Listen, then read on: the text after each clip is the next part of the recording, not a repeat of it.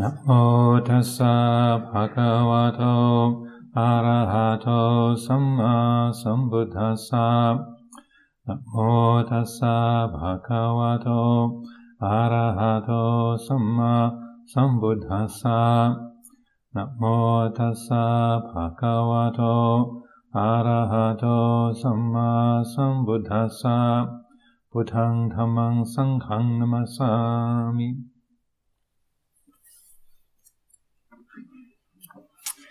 We're continuing with this first chapter, uh, laying the ground, called Before We Begin.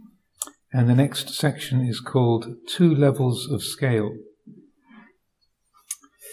The teaching on dependent origination can be described as being on the basis of a momentary experience, or it can be presented as being on the basis of three lifetimes.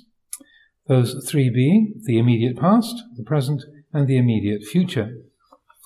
Both of these formats are found in the Pali Canon, the original teachings of the Buddha, such as at uh, Digha Nikaya uh, Sutta number 15, the Mahanidana Sutta, and uh, Majjhima Nikaya Middle Length Discourses Sutta number 140, the Dhatu Vibhanga Sutta, the exposition on the elements. And in the commentarial literature, books such as the Sammoha Vinodani, a commentary to the Abhidhamma, and in the Visuddhimagga, The Path of Purification, a compendium written by Acharya Buddhaghosa that arose in the centuries after the Buddha's time. So I, I thought I'd um, give some examples. I'll read those examples from the suttas in a minute. The momentary interpretation describes the entirety of the 12 linked factors happening in rapid succession, effectively showing how the mind is born, quote unquote, into experiences, moment by moment. It happens as fast, as Ajahn Chah would put it, as falling out of a tree. He further pointed out that trying to track every nuance, every subtle quality of the process would be like trying to count the branches that you are falling past during your accelerating descent. It's too quick to catch every detail, but you know without a doubt that thud, when you hit the ground, it hurts. This momentary, quote unquote, interpretation is espoused as a key teaching not just by masters of the Thai forest tradition like Ajahn Chah, but also, for example, by Western scholars such as Dr. Paul Dahlke, who was one of the uh, early European writers and teachers of, of um, Buddhism in, in Germany, based in Germany. The three lifetimes interpretation breaks the 12 links into three groups previous life, ignorance conditions formations, formations condition consciousness, consciousness, this consciousness being seen as a relinking consciousness, quote unquote, from one life to the next. Present life, consciousness conditions mentality, materiality, mind and body of the new life. Mentality, materiality conditions the six sense spheres. The six sense spheres condition contact, sense contact. Contact conditions feeling, feeling conditions craving, craving conditions clinging, clinging conditions becoming. This becoming, quote unquote, being seen as the gestation, the, the beginning of another birth as a, as a living being. The next life, uh, becoming conditions birth, birth conditions old age and death, sorrow, lamentation, pain, grief, and despair. So that, um, uh, th- you know, this is a, a very um, sort of brief way of describing it, but there's the two main, uh, most, most common formats. And so, first of all, uh, from the Digha Nikaya, this is the, the great discourse on causation. This is the one where uh, I mentioned yesterday where Venerable Ananda says, It's wonderful, Lord, it's marvelous how profound this dependent origination is, how profound it appears, and yet it appears to me as clear as clear. Do not say that, Ananda, do not say that. So it's the same sutta. So in this, and again, this is the same one where the the um, uh, the Buddha points out uh, mind and body conditions, uh, consciousness conditions mind and body. Uh, and if you're asked, has consciousness a condition for its existence? You should answer yes. Uh, if asked, what conditions consciousness? You should answer mind and body conditions consciousness. Thus, Ananda, mind and body conditions consciousness, and consciousness conditions mind and body. So they, they turn back uh, upon themselves. So, in, in, terms of this um, So describing a uh, birth as a living being and sort of from one life into the next. Um, later on in the sutta, he says, I have said consciousness conditions mind and body.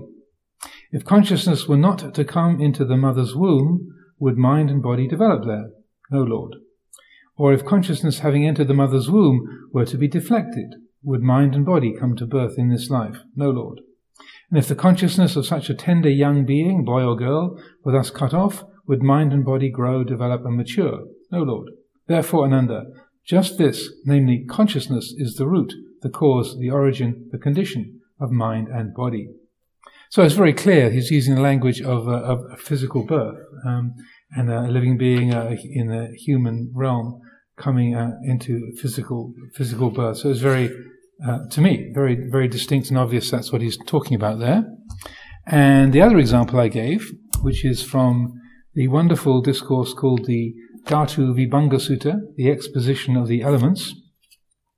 And for those of you who are uh, who've uh, been interested, again, uh, not to blow my own trumpet, but the book The Pilgrim Kamanita that I did a, a, a, um, a more uh, up to date edition of.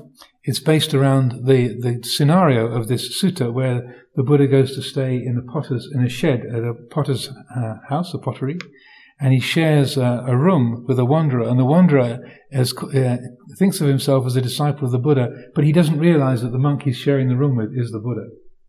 So that uh, that encounter, the chance encounter between um, someone who's on his way to meet the Buddha and thought of himself as the Buddha's disciple, ends up sharing a room with the Buddha and not realizing who he's sharing a room with.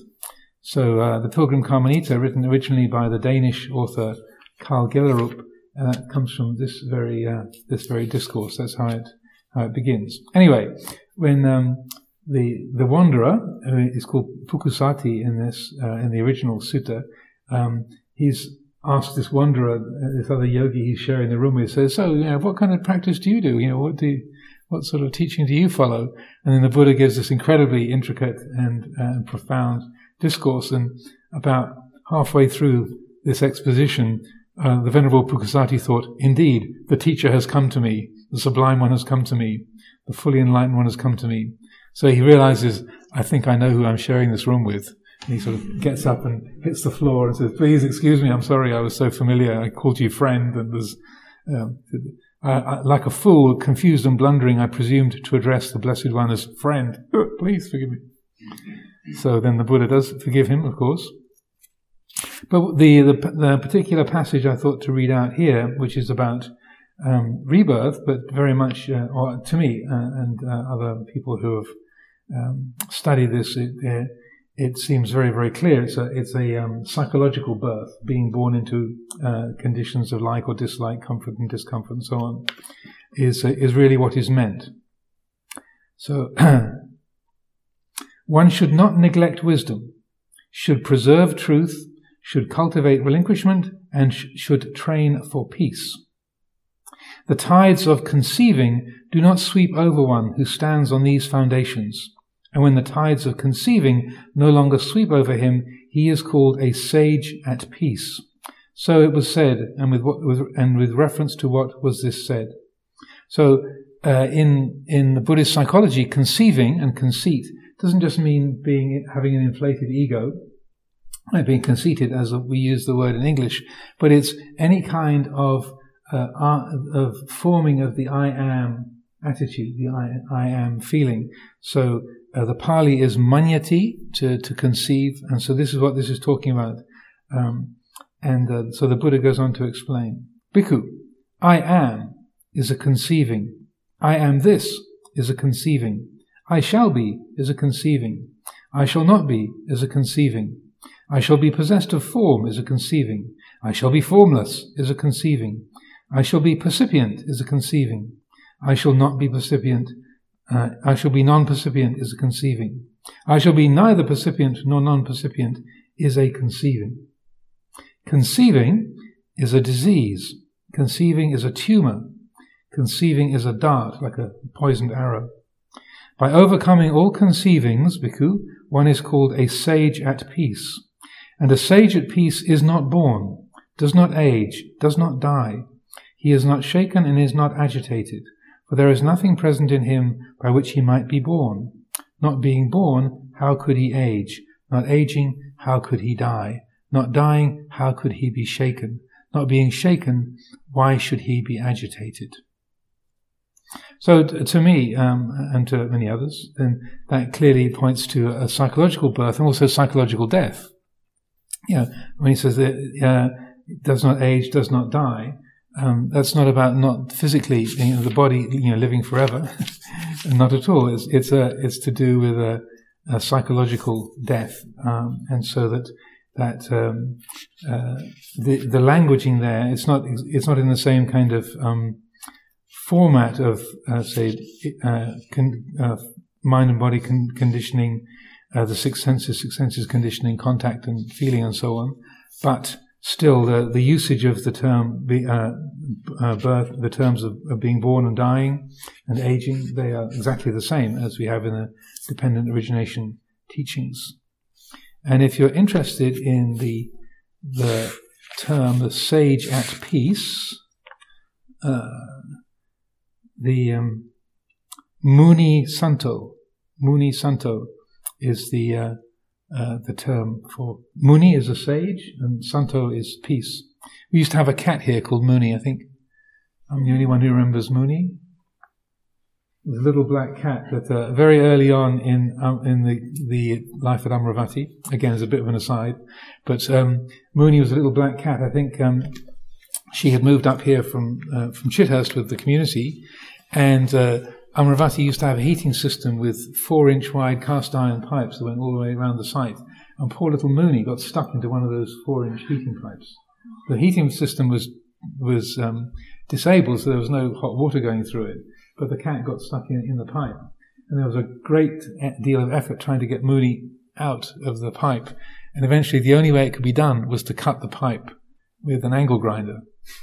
So after that, and this is why Mooney got the name Mooney, was because Mooney didn't utter a sound after that. Became a silent cat. I think probably quite shocked and traumatized, but was alive. And uh, so Mooney was one of the Sangha uh, members of the, the, the, broader community here for, for a long time, but was a, but was completely mute. Was a very very quiet cat. So, uh, any questions, uh, thoughts? On any of that. There's a few different elements in there. Again, these, these readings are for you, they're not for me, so please, if there's anything that uh, needs clarification or you have questions, uh, don't be shy. Yes? I have one, Ajahn, um, not directly pertaining to this, but sort of a larger question. Um, in terms of Anuloma, we were speaking about it yesterday, how some some factors are um, co-constituted, and so does that mean that the that the cycle can be interrupted at any point? Uh, I would say, and that's one of the themes of this book, is there's very, various different points that it can, the, the, the, the cycle can be interrupted or escaped from. Um, uh, it's, yes, uh, co-nascent was the word I used. So um, yeah, so some of them are like that, or like the, the Buddha's description about uh, namarupa conditions consciousness, consciousness conditions namarupa. That they, they lean upon each other. They they are um, uh, codependent. They, they are uh, co co-nascent. They, they they work together. They they are a, a, a kind of a, a, unit. So some areas of the cycle uh, make easier exit points than others, and so uh, and uh, it's, uh, what I put in this book. It's not the only way of, of um, escaping from the cycle or the the um, uh, sort of the, the, sort of categorically uh, correct interpretation, but you know, any one of the areas uh, or, or, those links can be focused on, and through insight into the, that how that's working, um, then that can be uh, a place where the, the cycle is is escaped from or is broken.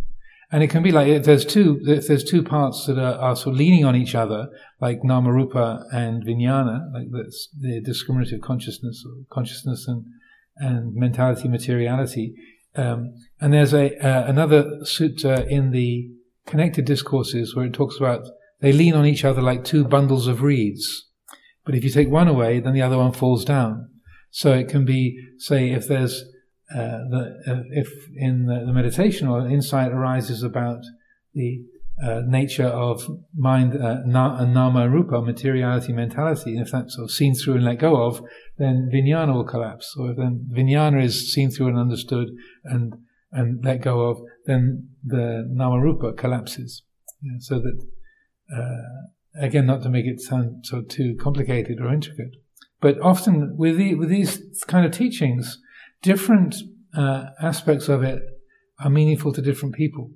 So, like looking at the, the, the 12 links of the classical formation, it might be that someone uh, really focuses on bhava, on becoming, like, yeah, I know what that is. That's, and the attention easily goes there. And uh, for someone else, it's like, well, I don't, that, that bit's not really important, but yeah, feeling, yeah, I can get feeling, conditioning, craving. Yeah, that's, that's totally alive and real. So according to our own particular disposition, our, our understanding, our background, uh, you know, then different areas will be, be meaningful or, or, impactful for different people. And I think I said, if I remember correctly, at the end of this chapter, I, I encourage that sense of getting a feeling for the different parts of the cycle, getting to understand that, what the words refer to as a felt sense, as your own individual experience, um, and then experimenting, you know, working with with uh, the way that you language it for yourself, the way that you approach uh, the, the, different links.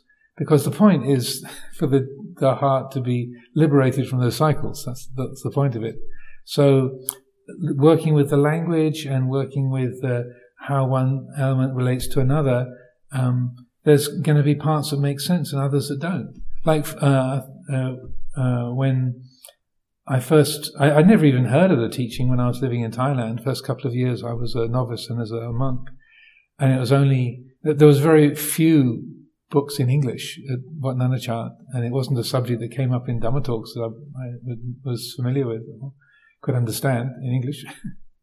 so it wasn't really until I got to England, and then uh, there was uh, some sutta books at Chithurst, and I started to, to look at some of these essential teachings, and. Uh, Dependent origination, I'd say like 95% of it was totally mysterious. Didn't even have the, the conceit of an under. It's like, what the heck is that talking about? Volitional form. What's a volitional formation? That's a weird expression. Even if English is your first language, a volitional formation. Would you know one if it met you on the street? You know, it's like, what is that? What's that talking about? And, and uh, but then Okay, feeling, conditions, craving. Okay, right, yes, I, I know you. and so then I, I, would say it took a long time just to to uh, even sort of rem- memorize what the, the, links were. But it wasn't really until the the late 80s when uh, Sumedho was giving the teachings on this all through the whole winter retreat for three or four years in a row. By the end of that time, I felt okay. I, I can have a sense of how the different elements, uh, what, what the terminology means, and how some of them relate to each other. But even then, there were still areas it's like, I don't know how that works or what that's really talking about. But it, I, with that, the last thing I would say on that is that I feel in, in Dhamma practice, it's really important to let things be mysterious. That particularly if you've got a, a, a, an active brain, that likes to figure everything out. I've got a, I, I like to make lists of draw diagrams with little boxes and arrows between them. That's a, I do a lot of that. So I like to figure things out and have and, and explain. But uh, over the years, I found it's really uh, much more helpful when things are mysterious, and no matter how many boxes you draw, arrows between them, it's like you know, it's, it's not clear. Just to leave things to, as mysterious and say, well, the, the teachings talk about that being connected with that or that relating to that, but I don't know how that works, and I can't even see how that's operating within me. Okay, let's put that on the mystery shelf and just. I'm interested, but it's just not. It's too foggy. It's it's it's not. There's not enough light. I can't see. It's too blurry. So I'm interested, and then I won't get rid. You know, dismiss it. But right now, it's not knowable, and, uh, and that to to to know that you don't know is a and just to, to let things be mysterious is an important part of the practice. And then often what, what happens sometimes you're listening to a Dhamma talk, or sometimes you're just washing a teacup. oh, I think I know what that's about. And so it can take you know, weeks or months or years for things to percolate like that. Yes. Will that mean that we if we understand dependent origination? So if you really understand it, like uh, the, the, Buddha said to uh, to Ananda, you know, don't, don't take it lightly. But um, and as I was quoting yesterday, if you one who sees dependent origination sees the Dhamma, one who sees the Dhamma sees dependent origination. So that there's if there's a real, genuine understanding of it at a level of, a level of insight, then uh, I would say that's that's equivalent to enlightenment. But it's it's not just a conceptual understanding the the conceptual leads into the the capacity for direct realization, but the uh, the the full appreciation of how it works, the laws of conditionality, and how this experience uh, of uh, of a being and the world, how this is formed, that that is that takes a very very profound level of insight, I would say. Maybe you can understand a part of it. Oh yeah. yeah. Like I need intention, then uh, thought, like or intention, then feeling, uh, then uh, um, clinging, and then you cut. And it's one maybe one way of understanding without fully understanding. Yes, yeah. And uh, what I, I, found when uh, Luang Por Sumedho was, was teaching here all those years ago, what he would do, he would take one little section, like avijja paccaya sankara, ignorance, conditions, formations. And he would just talk about that every Dhamma talk for like two or three weeks, would just be on that one area. And uh, he'll be giving a couple of Dhamma talks a day, a morning reflection, an evening Dhamma talk. And and then encouraging us in the meditation to be picking up that same theme and exploring it. And so that slowly but surely you get to know what the words are referring to in terms of your own experience. How, okay, how does, so when we talk about ignorance, what is that? Avijja, not, not vijja. what does that mean? And then that conditions formations. How does that work? And so then taking one little chunk and then working on it for days and days and days, and then he'd move on to another area like uh, Tanha Upadana Bhava, and uh, again explore that for you know, a couple of weeks, two or three weeks, three or four weeks. and so then uh, I found that very, very helpful. So you're just taking one little area and, and then using it for reflection in the formal practice or when you're out and about uh, you know, cleaning your teeth or washing a teacup or, or um, you know, walking from one place to another. Just to that is a theme the mind is picking up and exploring. And so slowly you get familiar with the, the different pieces. Like, you know, what, do you know what a jigsaw puzzle is? A, a, puzzle where you put the pieces together and you get bits of a picture. There's lots of blank areas and lots of pieces that you don't know where they go. So it's a bit like that. Okay, so to continue. In his book, Dependent Origination, the Buddhist law of conditionality in Appendix 1, uh, Venerable uh, P.A. Payutto, uh, Tansomdet Payutto, who is an extremely thorough scholar, describes how he went through the whole Pali Canon and found that approximately one third of the teachings on dependent origination referred to the three lifetimes, quote unquote, interpretation, while two thirds, 66%, describe the momentary representation. So that's the suttas and the, the, the uh, Abhidhamma, the Pali Canon, the original scriptures. He also analyzed the commentaries, which is even more material than the, the, the Pali Canon. He's an extremely thorough scholar. So he analyzed the commentaries and found that it was the opposite.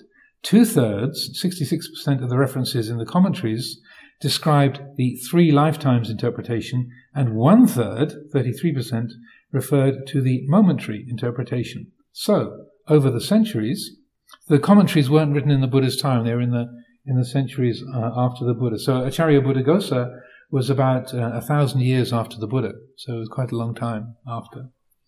Um, So, in the, the years after, uh, the centuries after the Buddha's time, during the evolution of the commentaries, there was a drift towards the three lifetimes interpretation as the dominant meaning. Throughout the 20th century, Ajahn Buddhadasa, one of the most significant voices of the southern school of Buddhism, uh, Theravada world, uh, made it a personal mission to point people to the suttas rather than to the commentaries. He felt that they were uh, far more reliable and liberating to take as a basis of the Buddha's teaching, and thus the wisest source of guidance. The majority of the suttas show the teaching on dependent origination to be something vitally relevant to our current lives, rather than a roadmap to events in regions well beyond our reach, to wit, uh, a life that's gone by or a life that is yet to come. In his teaching, Ajahn Buddhadasa would strongly emphasize that the idea of past lives and future lives is not helpful, even to the point of being wrong, because it could lead to superstition. He was trying to get the Buddhism of Thailand back onto the middle way, capital M, capital W, and away from the unconscious creation of self view and superstition, a drift that is very common in the aging process of religions. So, in, not just in Thailand, but in many, many Buddhist countries, um, often reference is made to the commentaries because they're usually written in more um, sort of fluid, readable language. Uh, the, the, the, scriptures are, are, like the Pali is very, very repetitive and not very poetic. Uh, the commentaries much more e- uh, easy to read and um, uh, and so that uh, in many many Buddhist countries there's far more reference to commentary or later literature than there is to the original suttas. And so Ajahn Buddhadasa um, living in Thailand. He was in, in southern Thailand, in Chaiya, uh, down on the southern peninsula of Thailand. So he, uh, he, and he was a very fearless character, extremely courageous. When I, I, met him, it was like meeting a mountain. He's just an extraordinarily uh, still and sort of immovable presence he had. Uh, anyway, he um, he made a, a, a, a, mission campaign from when he started teaching in the 1930s or even even the 20s. He, uh, even as a novice, he would be he was invited to give Dhamma talks. He was so gifted and knowledgeable. Uh, even as a 16 year old novice, he was giving on an observance day. He'd be invited to give two or three Dhamma talks in local monasteries. So he was quite a, a bright light um, from early on. But anyway, he uh, so he he felt this is something really lacking People don't refer to the sutras, they're not knowledgeable about the sutras, but yet there's this extraordinary treasure house of teaching. And he saw there was a lot of superstition and people being afraid of ghosts or looking for lucky charms, trying to predict the future, uh, making merit so they get reborn in heaven or get reborn in the time of making merit of a particular kind, so you get reborn in the time of the Maitreya Buddha, the next Buddha, so it'd be really easy to get enlightened if you're born in the time of the next Buddha.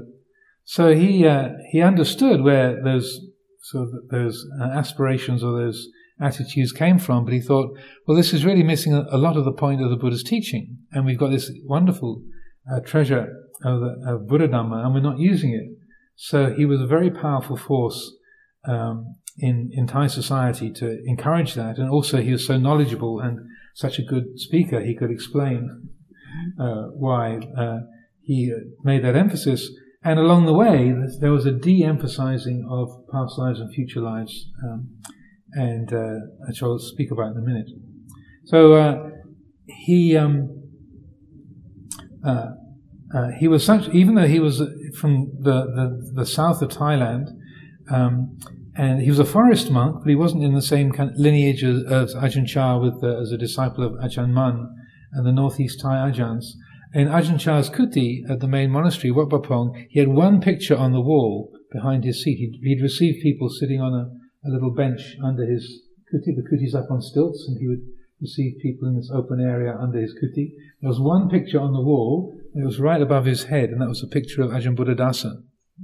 So he didn't have a picture of, uh, of uh, Venerable Ajahn Mun, he had a picture of Ajahn Buddhadasa above his head. So if you went to see Ajahn Chah, you saw Ajahn Buddhadasa above his head because he felt that was a very, very skillful and helpful reorientation of people's priorities. And there was a lot of literature. Ajahn Buddhadasa was very prolific in his writings and also radio broadcasts. And he was quite, uh, up to the minute in terms of media. So if you go and visit the uh, Ajahn Buddhadasa Museum and Archive in Bangkok, there's a whole ar- array of, of, ancient tape recorders and wire recorders and, and, things he was using to record his teachings and then um, disseminate them uh, um, to people and put them out over the radio and such like. In 1988, I had a chance to meet Ajahn Buddhadasa. Uh, so that was after my 10th rains as a monk. In, in, those days, we didn't travel very much. So I'd left Thailand in 1979 and had been living in England ever since. And then after my 10th Vasa, 10th rains, then I had the chance to go back and uh, Luang Por invited me to go back and spend a bit of time in Thailand. So I, uh, on that trip, um, I went to go and visit Ajahn Buddhadasa. Uh, his um, fellow um, fellow monk and um, uh, one who helped him to establish Suan Mokkh, uh, Luang Por Panyananda, had been coming here a lot uh, to England and have been helping our community. And Luang Por Panyananda encouraged me to go and visit Ajahn Buddhadasa. Actually, paid. Uh, he organised my ticket to get down to the south to meet Ajahn Buddhadasa. So a Western monk who was travelling with me was very concerned about Ajahn Buddhadasa's rigorous emphasis on the momentary interpretation and dismissal of the three lives uh, one, because that Western monk had strong perceptions about past lives and future lives. These seemed extremely real and common sense to him, as well as being mentioned very regularly in the canonical teachings. It was upsetting and confusing to him that Ajahn Buddhadasa, in his writings and his talks, seemed to be saying that the idea of past lives and future lives was wrong or bad. So also Ajahn Buddhadasa's um, book on, on dependent origination is called uh, Under the Bodhi Tree. I'm pretty sure we've got copies in the, in the library here. Under the Bodhi Tree. Um, uh, when this monk asked him about this very point, I was quite touched by Ajahn Buddhadasa's response. He could discern the sincerity of, of this inquirer. This, the monk who was with me is literally kind of shaking as he asked the question because he thought, I don't want to confront the great master, but he was really concerned. It's like, because that was such a, a real part of his life. It's like, well, this great master is saying this is uh, wrong or out of place or this isn't, this, this is not uh, meaningful. It, it just, he couldn't fit that together. So he was quite anxious in putting the question. So Ajahn Buddhadasa, to his great credit, noticed this and, and spoke to that, the sincerity that this monk had. He could discern the sincerity of the, this inquirer, and he was thus very sensitive and respectful towards him. He said, Yes, of course, those references are in the suttas, and I don't deny that they are valid. But in Thailand, blind belief and superstition, self view around past and future lives is so strong that I have felt it my duty to emphasize things in the way that I have, because the current is so powerful in the other direction. That's me remembering roughly what he said. That's not a direct quote. I didn't have a recorder with me. That's roughly what he said. So, uh, any questions on that? Any? Okay. That said, I would stress that there is no one single correct way to understand dependent origination and to apply its principles. It is a map of a natural organic process which can be seen to apply on many different levels. At the subatomic scale, which I refer to a little bit in a, a talk I included at the, at the back of this book um, from 1988, I think. Um, so it can apply at a subatomic scale, at the level of momentary human experience, over a span of several lifetimes, and even on a population wide scale if one considers the effects of ignorance in societies, producing greater greed, hatred, delusion, and thereby suffering. The process of dependent origination obeys the laws of scale invariance. So I understand that's a bit of an odd term. So scale invariance, uh, it was Ajahn Thanissaro uh, who uses this in, in talking about this principle very helpfully. So scale invariance, to explain that term, that is to say, just as uh, the dendrite of a, a, nerve ending, so the, the way a, a, nerve ending splits up into little branches and smaller branches, and the word dendrite, dendron is the Greek word for a tree, so the word dendrite describing a nerve ending is literally comes from the word for tree. So the dendrite of a nerve ending, a tree, and a river delta, so like when a river spreads out and, and merges with the sea, they all have the, exactly the same profile, the same shape. But one is, is miles across, one is the size of a tree, and one is a tiny microscopic nerve ending. But they, you can put them in, all side by side and they'd all have a roughly similar shape. So having the same shape at different scales, that's called scale invariance. Does that make sense? Do say no if it doesn't. Don't be shy. Is that clear enough? I think it's a, it's a helpful principle to have in mind, even though it's a bit of a, a weird sort of mathematical term.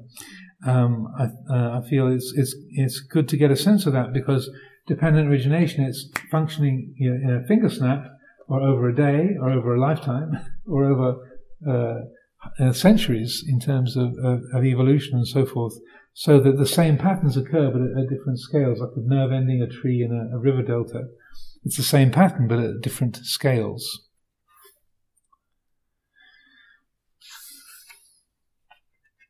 So they, the, uh, the nerve ending, a tree, and a river delta all have the same silhouette at different scales.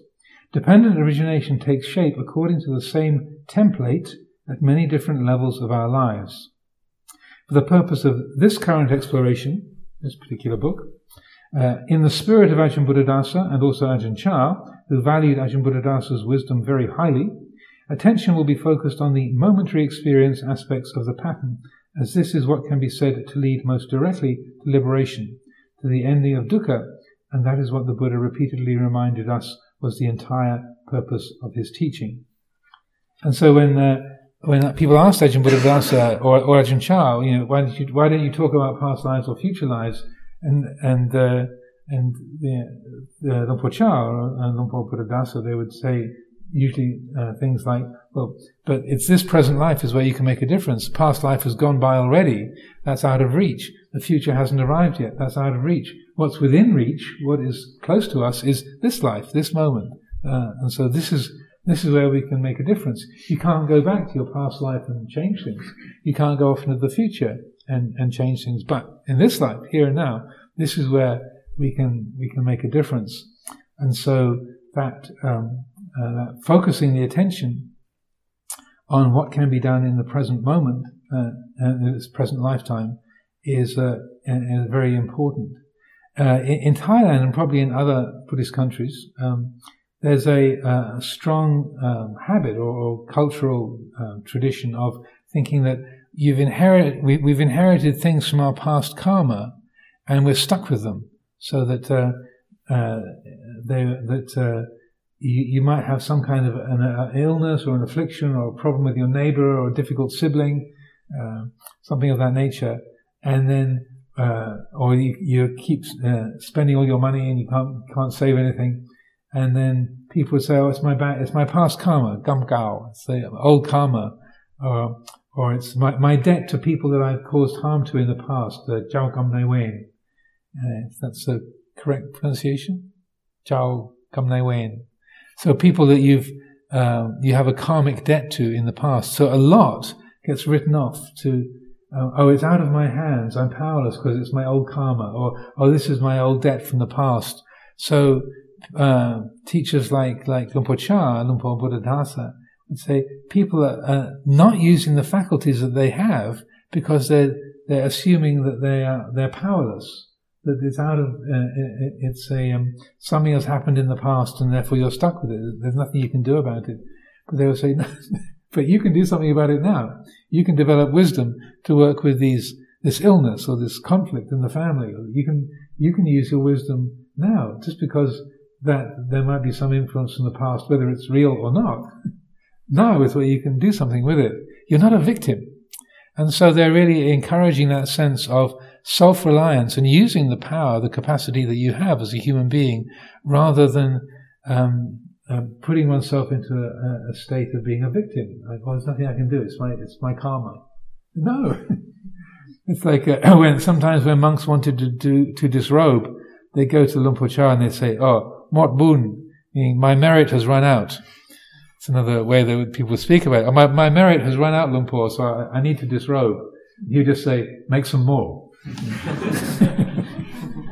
go, go meditate, make some more. Making merit is very easy. Just, just uh, cultivate your, your meditation practice, and that is very meritorious.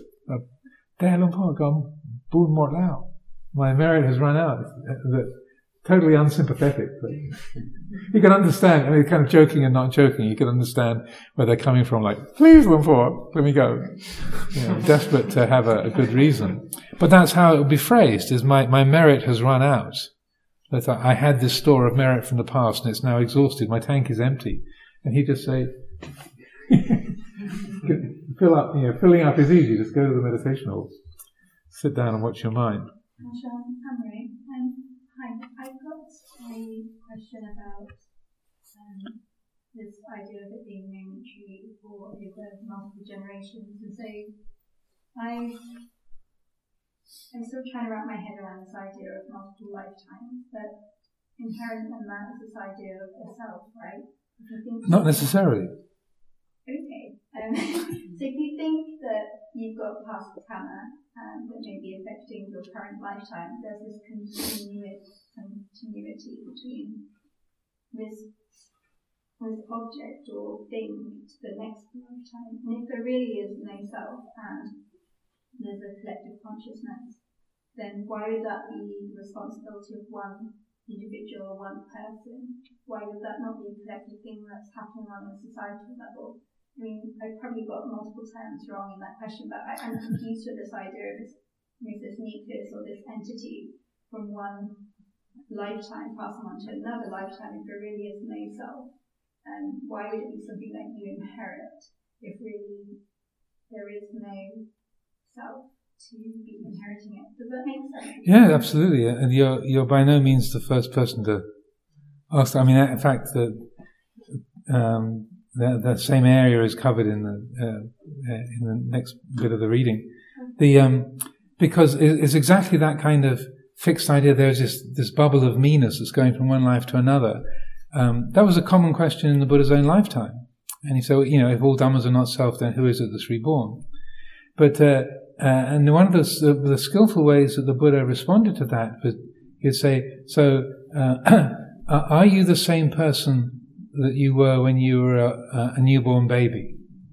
And say, no, I'm not the same person. Say, are you completely different? No, I'm not completely different. Exactly. So there's a, there's a relatedness, there's a connection. There's, there's a, uh, and so that causal relationship is um, what conditions. So look, if if a, when if a baby uh, cuts themselves and, and gets a scar on their hand, then when the, ad, the adult might well have a scar on their hand in the same place as because that was them as a baby. But an adult is very, very different from the baby. But there's a, a causal relationship. There's a connection. So that uh, the Buddha spent a lot of time explaining how it was that, that we seem to be independent individuals, and that and we seem to be um, uh, say passing from one life to another but it's more like what is reborn is habits. And as you say, there's societal influences, family influences that come into that. And so that um, when people say, if, if, all dhammas are not self, you know, what is it that's reborn? The, the answer I usually give is habits. It's like uh, in, in the, the physics of waves. Like if you're standing on a beach and you see a wave forming out in the sea and it, and it kind of comes into the shore, and breaks on the beach. It looks like there's this one ridge of water that's moving towards you, and then it breaks on the sand. That's not what's happening. The actual, the water that, that is, forms the body of the wave, it's actually, the, the, the molecules of water are moving in, in a, a, kind of a small local elliptical shape, and the, the wave of energy is moving through the water, and, and the, the wave of energy is what breaks on the beach. It looks as though there's the same ridge of water that's coming in from out in the out in the sea and landing on the beach.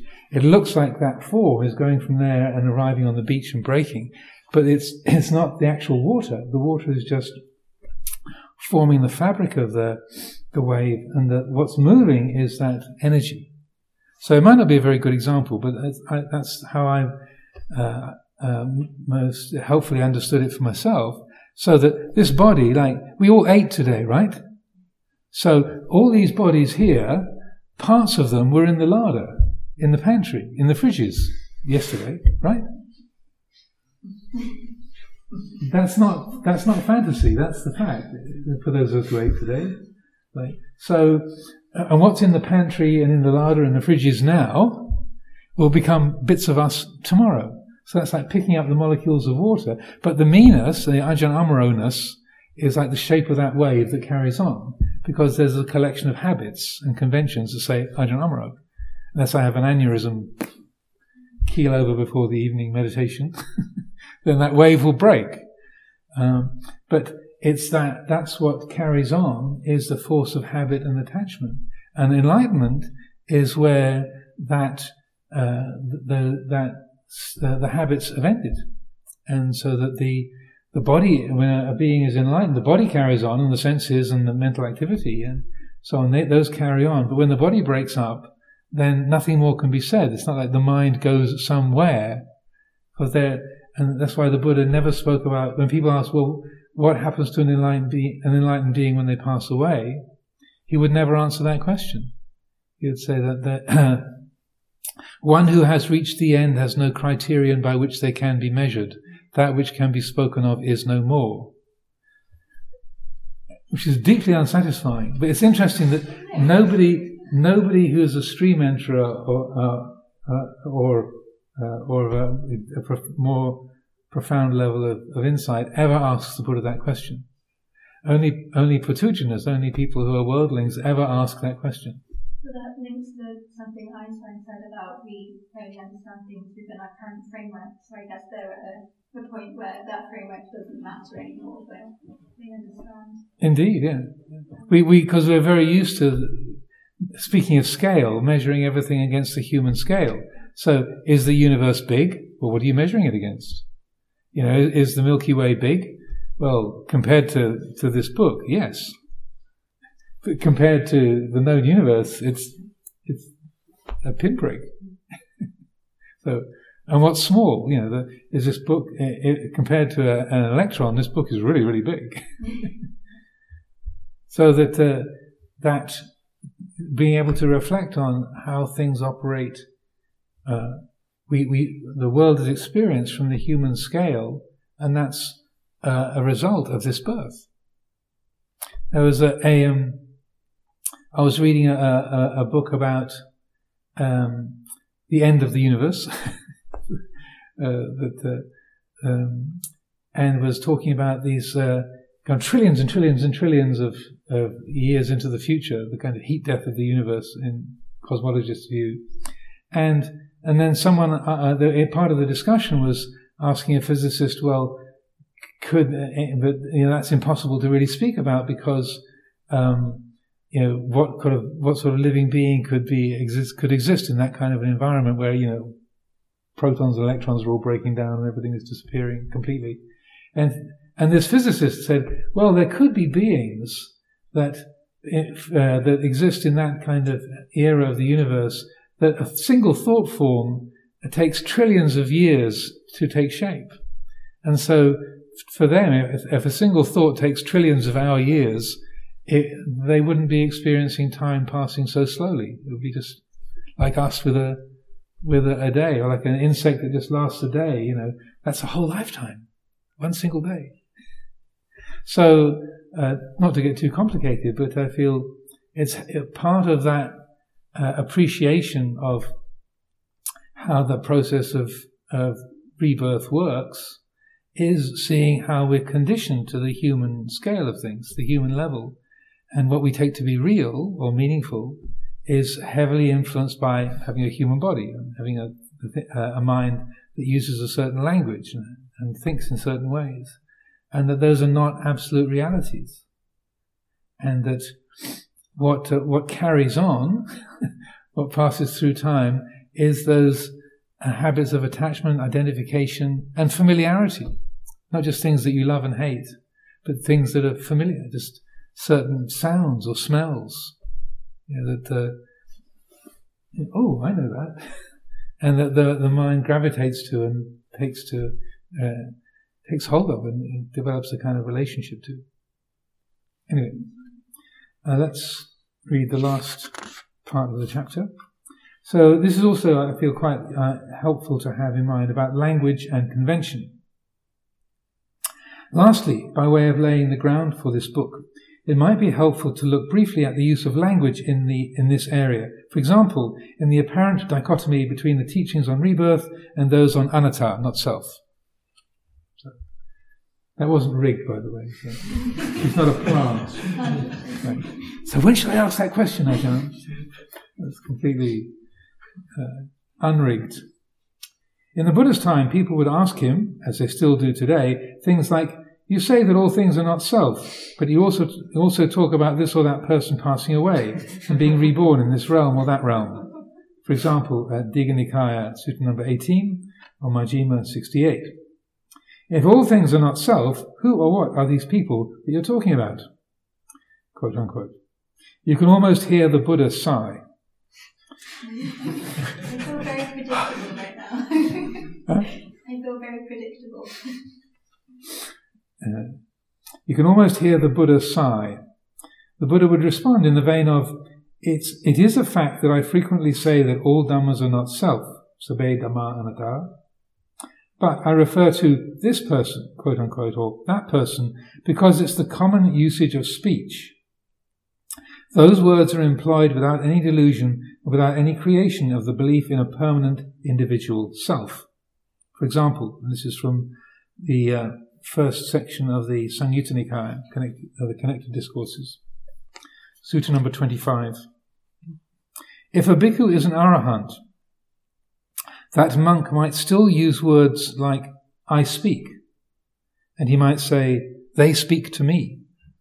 Skillful, knowing the word, world's parlance, uh, world, the way the world expresses itself, he uses such terms as mere expressions in common use. So he might use words like I speak or they speak to me using personal pronouns. But uh, skillful, knowing the wor- world's parlance, he uses such terms as mere expressions in common use. And then from the Digha Nikaya, Sutta number 9, long discourses, and the Buddha's talking to Chitta, the householder. For Chitta, these are merely names, expressions, turns of speech, designations in common use in the world which the Tathagata uses without misapprehension, uses to conform to common custom without clinging to them. So he's very conscious of, I just say, using the terminology but without a delusion. But when he said this person was um, who they were in a past life, knowing, well, when we say they or past, as a recognition that those are conventional terms and used with that in mind. So they go on to say, well, I might say today is Saturday or Thursday, but it's not really on an ultimate level Saturday. That designation is just a human convention based on the English language and the seven day week, referring to a particular experience in a particular geographical location. When we think of something as being right, quote unquote, or wrong, quote unquote, the rightness or wrongness is often highly relative. Similarly, the Buddha warned against being attached to specific verbal usages. For example, using a single household item as an instance of this, he said, and this is from uh, uh, Middle Length Discourses, Sutta number 139. So that's the one before the Discourse on the Elements. Don't cling to vernacular usage, like common, uh, common or common slang or dialect. Don't cling to vernacular usage or override convention. And how does one cling to vernacular usage or override convention? By dogmatically maintaining, for example, that a certain object, uh, so a, a single uh, household object, uh, that a certain object which is called a dish, pati, in one part of the country, or a bowl, pata, in another, or a vessel, vita, in another, or again a saucer, serava, or a pan, dharopa, or a pot, pona, or a cup, hana, or a basin, pisila, pisila, in yet another, must invariably, invariably be called by a single name, either a dish, or a bowl, or a vessel, or a saucer, or a pan, or a pot, or a cup, or a basin. Then insisting in each and every locality, this, world, this word alone is the proper usage all the rest are mistaken. That will be an extreme case of local prejudice. But if one varies the terminology as one travels through different regions, continually bearing in mind how these various terms are applied to the same household object, then all divisive bias will be avoided. So I feel that's a really, really helpful teaching. Um, that, and so we can very easily cling to opinions of what this thing really is in this country, whether it's a scone or a scone. There's bitter disagreement about these kind of things. Uh, also, whether the milk should go into the tea before or after the tea. These, are serious things, or, or, whether the jam or the cream should go first onto a, the aforementioned scone or scone, depending on whether you're in Devon or in Cornwall, on which way you take the snuff, whether it's the Oxford way or the Cambridge way so that the um, easily we can make uh, firm and vicious divisions with other people just through clinging to particular terminology. Uh, this flexibility around language is of great importance when looking into a complex process like dependent origination, especially as it is defined at its source in foreign terms, i.e., Pali language. As one looks into the anatomy and mechanics of dependent origination, it is the case that, after working with it for some time, most people find their own ways of articulating and getting a feel for each of the links, as I was saying earlier to our friend here, uh, and the connections between them. This approach and even the crafting of one's own language to name each of the links, I feel, is to be encouraged.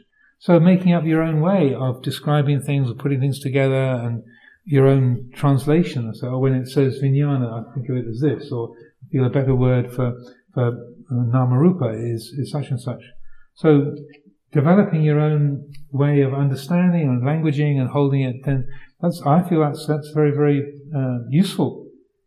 Because the, the point is to get a sense of how the, the process works and to be internalizing it and getting to see how that operates within one's own life. And then also as a good example of how um, the, what the Buddha is speaking about with his like this different words for the same household dish, little pot or a cup or, or a, a, a, pan, a saucer.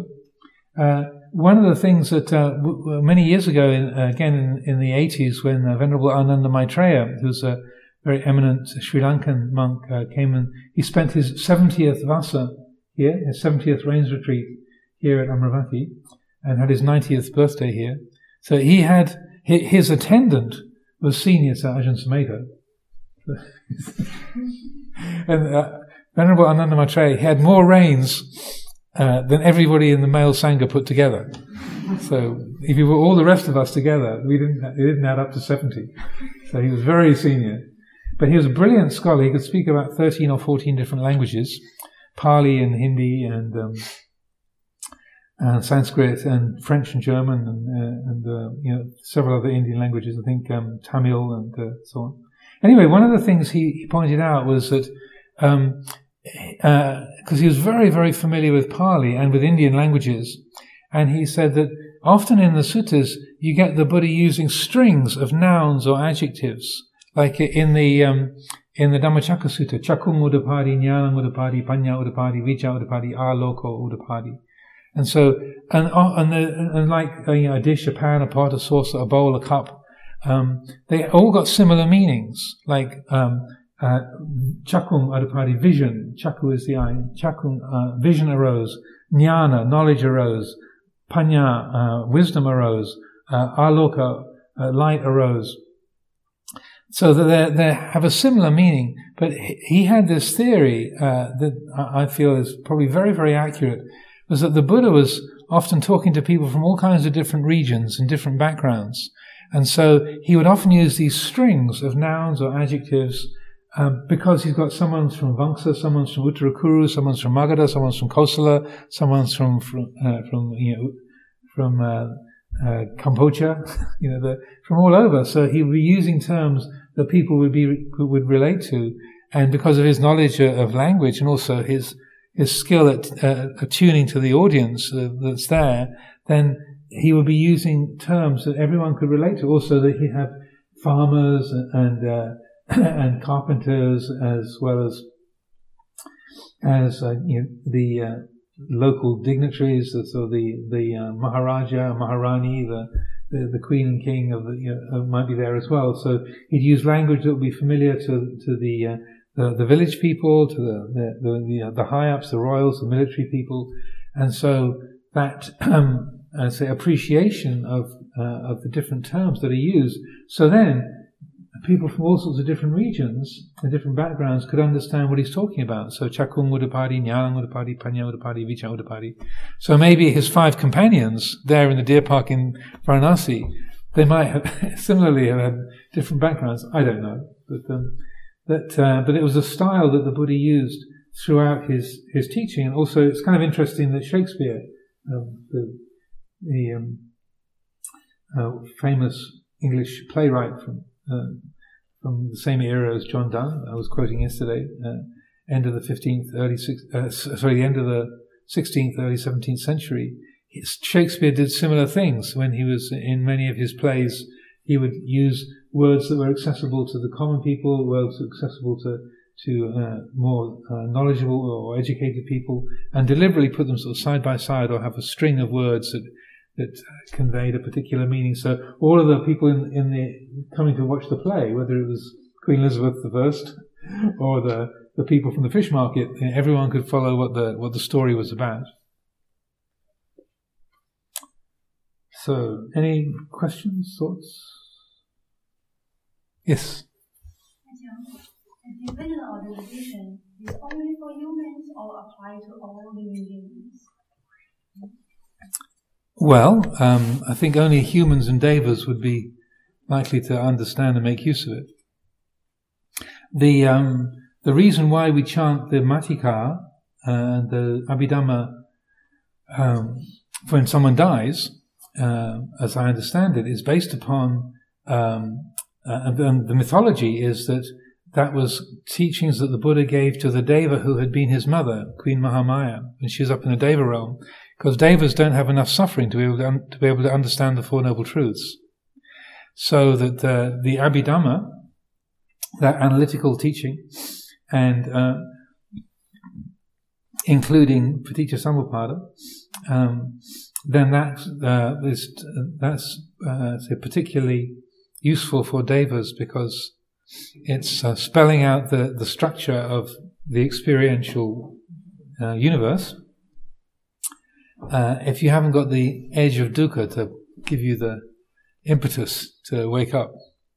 So, uh, Brahma gods, I think, are, are apart from Brahma Sahampati, Brahma gods, uh, a human life is just a finger snap, so that uh, they uh, and they don't have a lot of suffering. So they uh, they again, according to the mythology, that, that you don't hear of Brahma gods learning much or, or practicing Dhamma very much.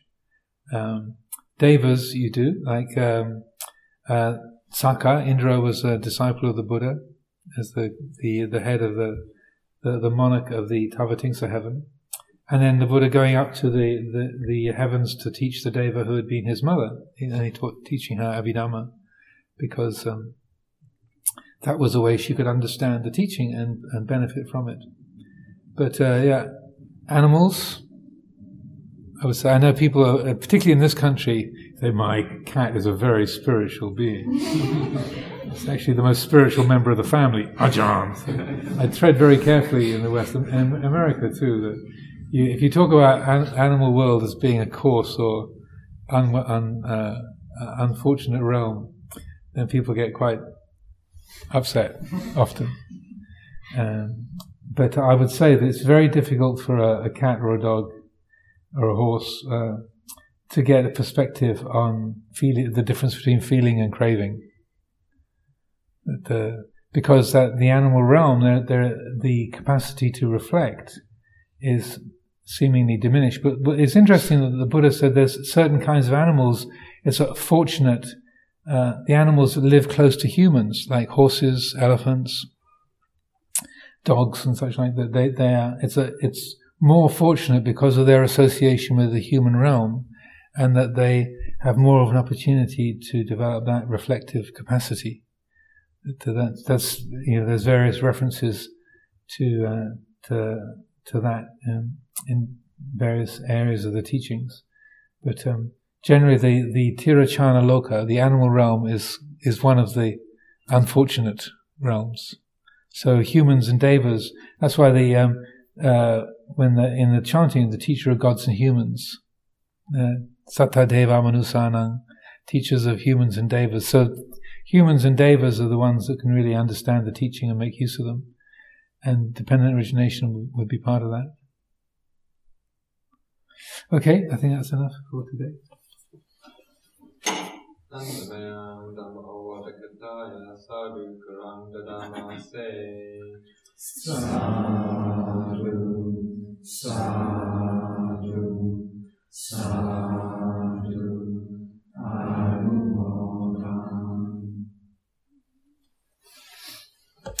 Speaking of, of Brahma gods and scale, I'm just remembering that in the Pilgrim Kamanita, those of you might be familiar with that story, that when the, the hero and the heroine have ended up in the Brahma world, there's literally, the, the author has it that um, uh, they're having a conversation and breathlessly, five million words, years went by, and then breathlessly uh, saying, uh, So, did you actually meet the Buddha?